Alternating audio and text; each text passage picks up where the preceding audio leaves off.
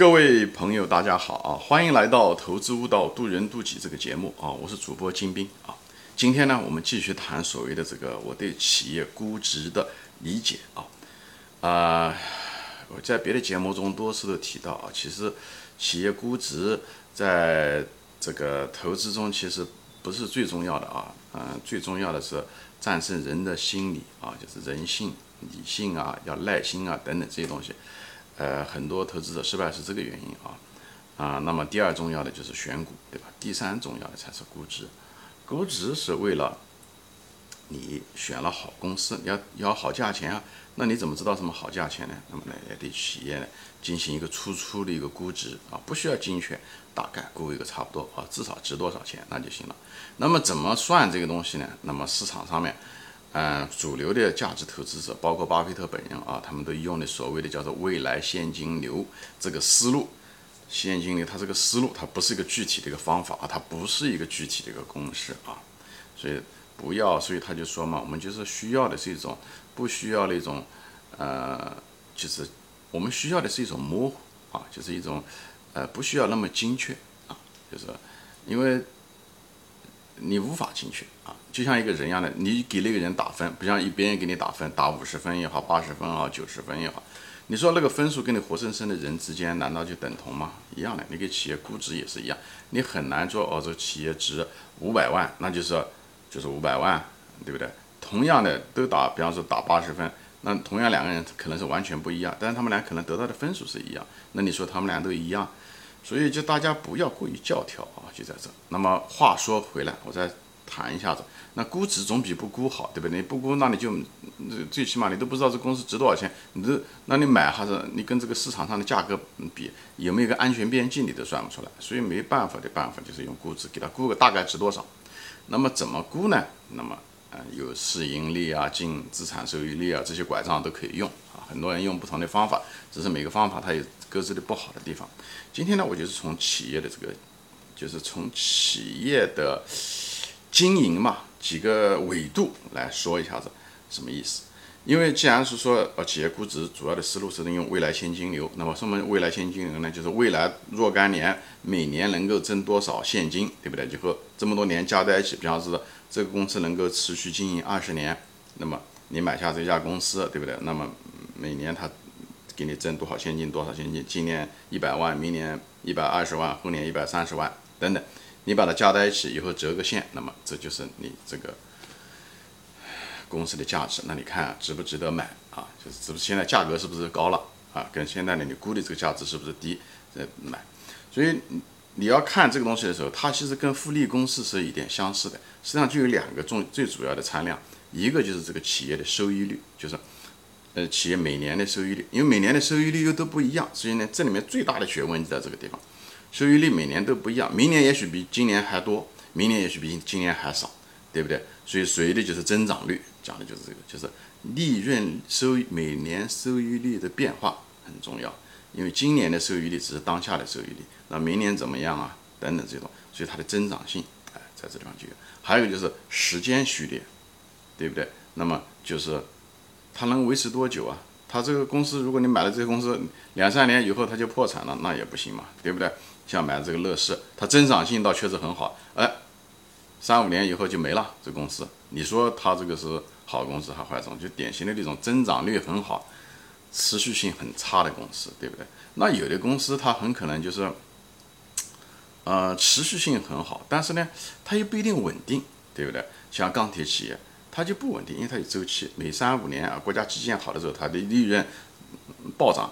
呃，不好的时候，突然之间就跌得很厉害。比方说，说还有一些什么中，就是中国的那个做起重机的，什么中科科技啊，还是什么，呃，等等这些公司，就是做重工业的啊，呃，卡车啊，汽车啊，化工啊，水泥啊，这些东西都是周期性的。这周期性，嗯的企业呢，它就是收入不稳定，它的利润不稳定，但它的成本往往很多，大量的都是固定成本，最后导致了需求周期如果差的时候，它突然之间利润就。跌得很厉害，那么今年能够挣多，明年又少，这样的话你就能看出来它的平均下来，它的增长率是很差的，好吧？所以呢，这个它的现金流一般的长期看并不看好，在这个地方。所以就是你看这个企业的时候，就是无非一个，对吧？就是一个是当下的利润率，对不对？你你知道当下的利润呢，不是利润率啊，就当下的利润，也就是净资产收益率吧。当下的，那么净资产收益率大家都知道，跟这个利润率有关系，跟跟这个规模周转有关系啊，跟这个杠杆有关系。这个通过杜邦分析，你基本上知道当下的净资产收益率是多少。这个，那么未来的时候净资产收益率就是收益是多少呢？实际上那个东西呢，就跟你的这个就是当下的加上你一个这个企业的这个利润的这个增长率，哎，这两个东西决定了未来的。若干年或者每年的增长率，所以你给它一个平均，所以这种增长率呢，就是这种企业或者是行业的周转率呢，呃，利润的周转率呢，这个东西是最大的学问。所以很多成长股的估值，呃，最大的学问也在这地方，也就是涉及到，因为涉及到企业行业的变化、技术的变化、市场的变化。企业的经营的变化，对不对？有的情况下，它行业本身像饼一样的，它是越做越大，那么它也贡献增长率，对不对？还有一种是一种内生的增长率，就是它也许比它饼不做越做越大，但是因为行业内呢，可能是一种，嗯，就是它虽然整个行业可能比较稳定，但它内部的时候，嗯，消化就是内部因为集中度不是很大，就是每一家公司占的市场份额都不大，突然之间有一家龙头股嗯企业开始。哎，不断的清，就是整合这个市场，最后变成了集中度变得很大，最后它占百分之八十九十，啊，对吧？以前当年二十多年前的时候，那个青岛啤酒就是产当，嗯，充当了这个角色。因为三十年前的时候，中国三四十年前的时候，中国啤酒可能像德国一样的成百家企业啊，啤酒企业，但是呢，那个青岛啤酒可能就通过这么这么多年的整合，慢慢的把集中度增加了。集中度的意思呢，就是企业行业中的这个市场份额就被了几家。呃，公司占有了啊，就是这样的，因为这也是一种增长。就从企业的角度来讲，它也是一种增长。它就是通过提高企，就是行业内的集中度，它也可以有一种增长。现在每年的利润可以增长，哎，就是这个样子，所以它也可以，对不对？那么前面说过了，那增长率比较差的周期性的行业就增长率就比较差，因为它浮动很大。啊，前面三年比方每年都增加百分之五十，以后第四年的时候突然周期周期不好的时候，可能跌百分之二百都有可能。所以就是，呃，这种。平均下来增长率就比较差，好吧？所以呢，就是这增长率其实是一个很大的一个学问，很多做成长股就很需要很多成长陷阱，嗯，人出问题也出在这个地方，把增长率过高估计了啊。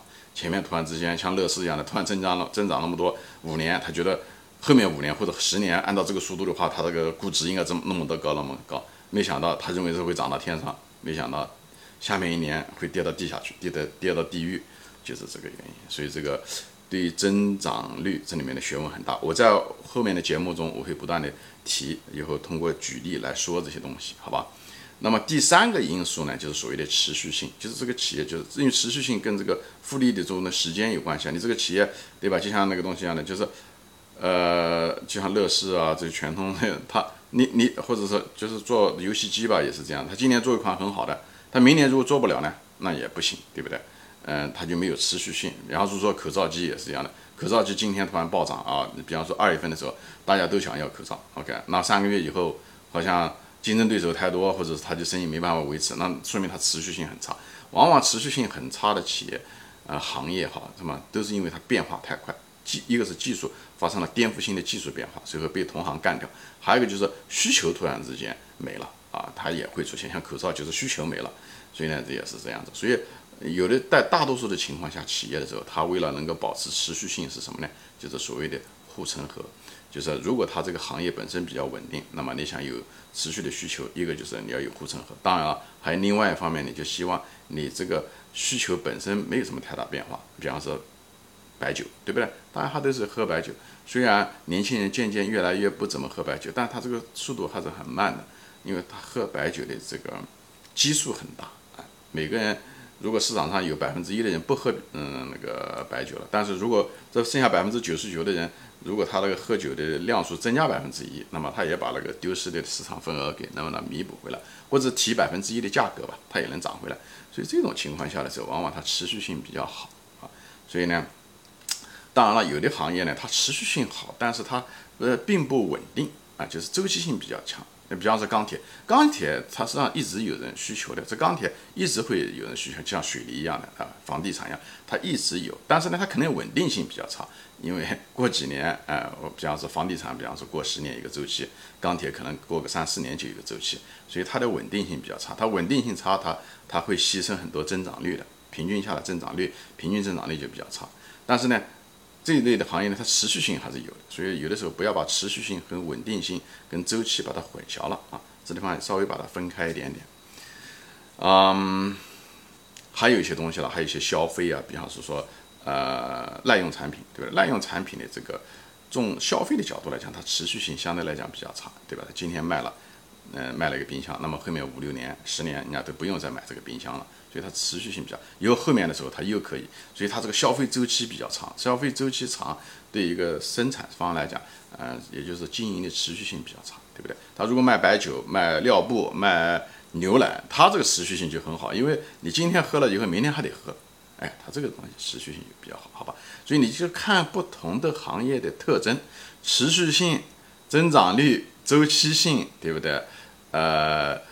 呃，行业的集中度等等稳定性，还有它这个净资产收益率、这个利润的利润率怎么样，或者是这个周转情况怎么样？比方说有些利润率比较差，但是它周转很好的，比方说像沃尔玛，它零售，哎，它也是一个很好的一个对当下利润比较好的。所以你看行业、选行业、选企业，就是你要看这个，就从这几个维度去看。因为这些为什么要看这些维度？实际上就是为了上面的这个现金流。为什么要看现金流？因为最后的时候企业的估值是按照现金流来算的，所以逻辑思路是这样的，好吧？估值、未来现金流，未来现金流怎么决定的呢？一个是时间，一个是每年的收益，对不对？那么每年的收益是什么？是当下的收益和增长率来决定的。那么就要研究增长率啊，当然也要研究当下的这个。呃，收益率啊，那当下的收益率根据杜邦分析，它又分成这三种啊：利润率、规模、周转、杠杆，对不对？这贡献第一个因素，当下利润率。以后呢，增长率怎么样，对不对？前面讲了行业的增长、企业内生的集中度的增长、周期性如何等等这东西，还有就是持续性，企业是不是啊？行业是不是变化很快啊？消费习惯变化很快，或者企业从自己来讲，它有没有护城河啊？有没有差异化啊，对不对？这些东西。它它的那个产品特征是不是很容易就是快速消费啊？就是被消费掉了以后马上就可以，人家还需求不断的会回来，而不是那种呃耐用品，一人家买一次十年都不用再买，对吧？所以你要看这些东西，你才能知道什么是好的行业，因为好的企业一定在好的行业里面啊。有好的行业不代表一就是你的好在好的行业中不代表是好的企业，但是不在好的行业中的企业一般都。都不行啊，所以不要做那种小概率事件，在垃圾堆里面找黄金啊，这个效率非常低，因为大家的时间是有限的啊，大家精力也有限，大家做事情是做有嗯效率的事情。你要想找黄金，你到金矿的地方去找黄金啊，不要在垃圾堆里面找黄金，好吧？所以呢，就是说，嗯，就这三个啊，当下利润、增长率、持续性啊。为什么当下利润和增长率有关系呢？因为它跟收益率有关系，收益率就是。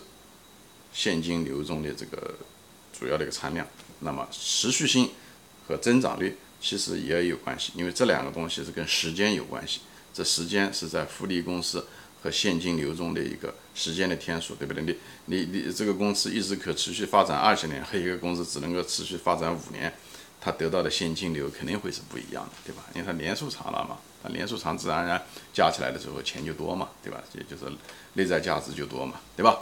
好吧，今天我就把这个东西就是给大家聊一聊，就跟因为这个东西，这就把这个东西串在一起，把估值、未来现金流，呃，企业的一些行业的一些特性啊，呃，规模、利润率啊、增长率、可持续性啊，这些东西都会贡献所谓的收益率和时间啊，这些东西在一起，这样大家一个比较立体的一个概念，好吧？好，今天就说到这里啊，谢谢大家收看，我们下次再见，欢迎转发。